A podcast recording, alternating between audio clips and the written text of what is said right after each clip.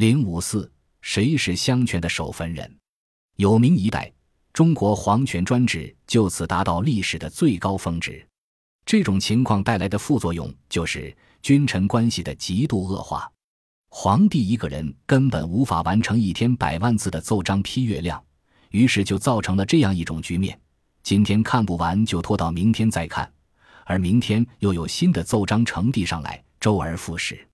官员们得不到朱元璋的回复，就不敢擅自开展工作，这样就会使得帝国的运行效率大打折扣，官员就会落下一个行政不作为的恶名，会遭到朱元璋的严厉惩罚。如此恶性循环，皇帝和朝臣之间的关系也变得越来越紧张。胡惟庸虽然死了，可是李善长依然活在这个世界上。帝国权力中枢的大部分官员还是李善长在任时的老部下。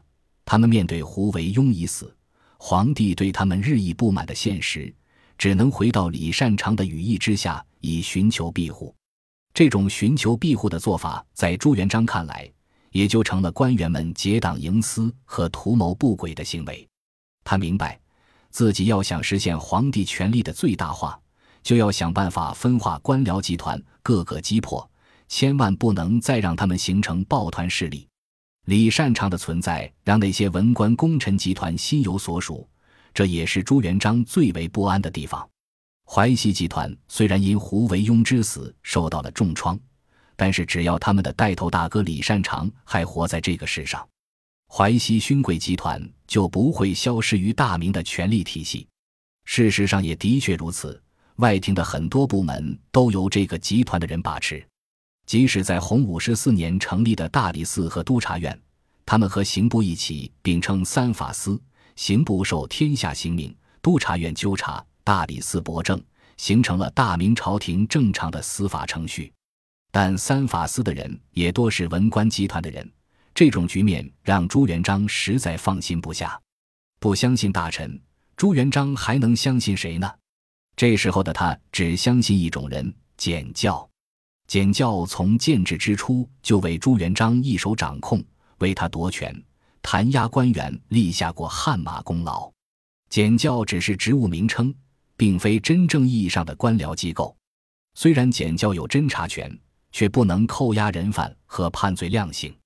要想让简教发挥更大的作用，就必须赋予他们更多的权利。如果将简教并入外廷文官系统的三法司，只会让他们拘束于国家法律和程序，无法做到任意妄为。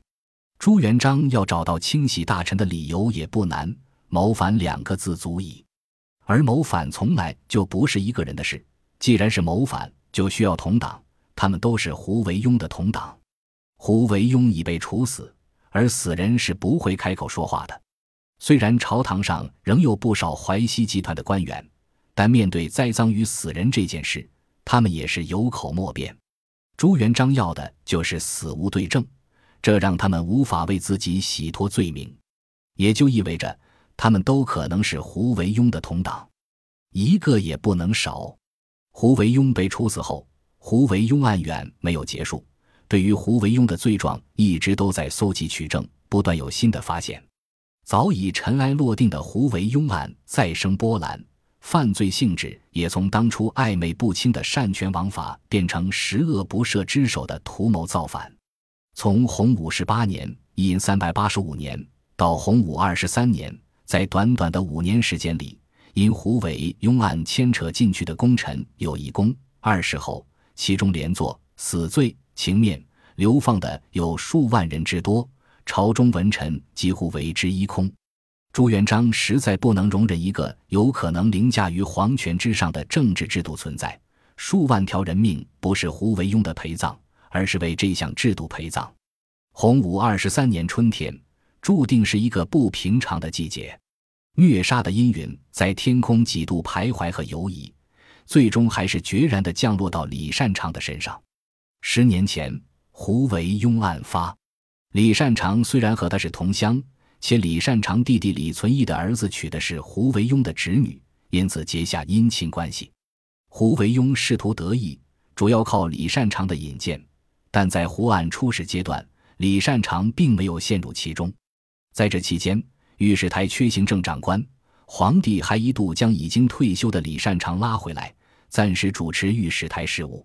洪武十八年，胡惟庸谋反案已经尘埃落定多年，这时候突然有人跑出来揭发李善长的弟弟李存义父子实为胡党，念及李善长的功劳。朱元璋并没有继续追究李存义父子责任。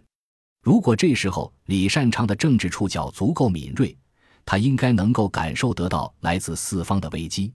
李善长在朱元璋的权力体系中。一直占据着淮西集团的首领地位，李氏家族势力很大，必然也积怨甚多。在他的旧日同事中，肯定有因利益分配问题对他恨得牙根直痒的。但是以李善长的特殊身份和他在朝野积累的深厚背景，除非朱元璋突然将风向扭转，若不然，放眼朝堂之上，谁又能拿他怎样呢？这一年元月。李善长在定远老家的老房子的墙体突然倒塌，惊吓了这位年近八旬的老人。或许他只想在此安度余生，并没打算惊扰乡里。不知道他的哪根筋出了问题，居然在这时候想到了自己昔日的战友汤和。于是他给汤和写一封信，希望他能够借自己三百名士兵帮助修缮房屋。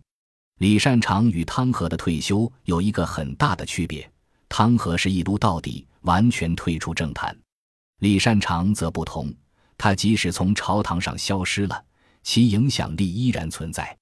就在汤和考虑是否借兵给李善长的同时，他写了一封信向朱元璋告知此事。有人说汤和这么做有告密的嫌疑，这个人太过无情。可是对于权力斗争而言，无情之人往往会要了别人的命。而有情之人却有可能会要了自己的命。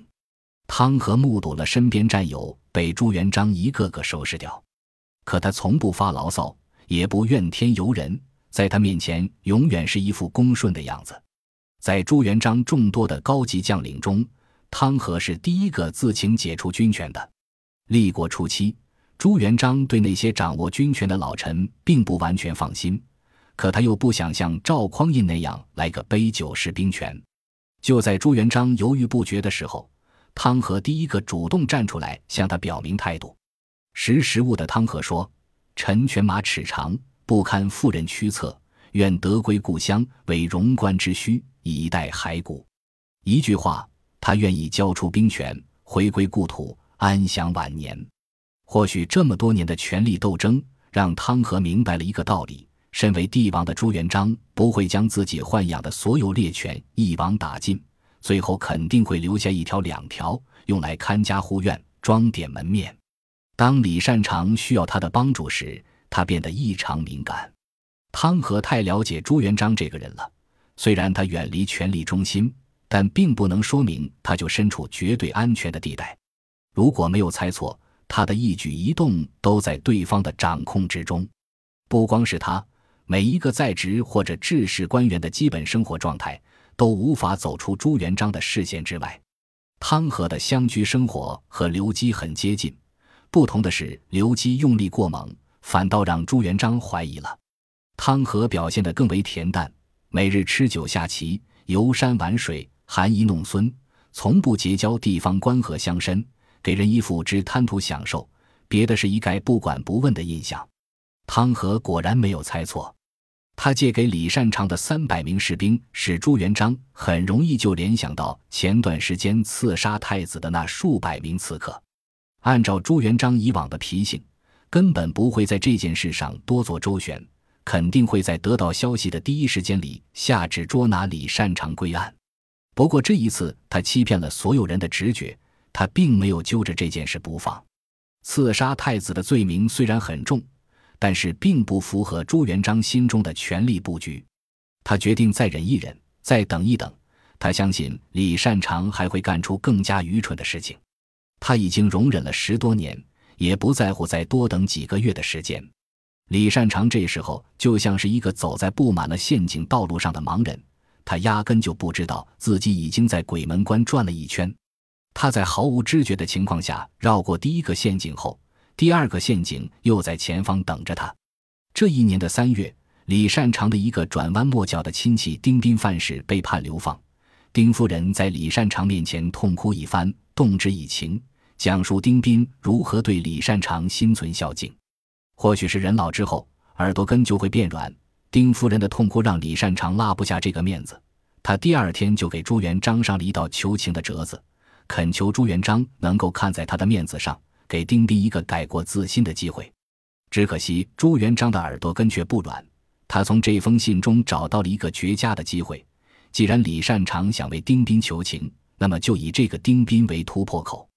朱元璋密令左都御史詹辉追查丁斌这个案子，在交代任务时，他并没有将此事挑明。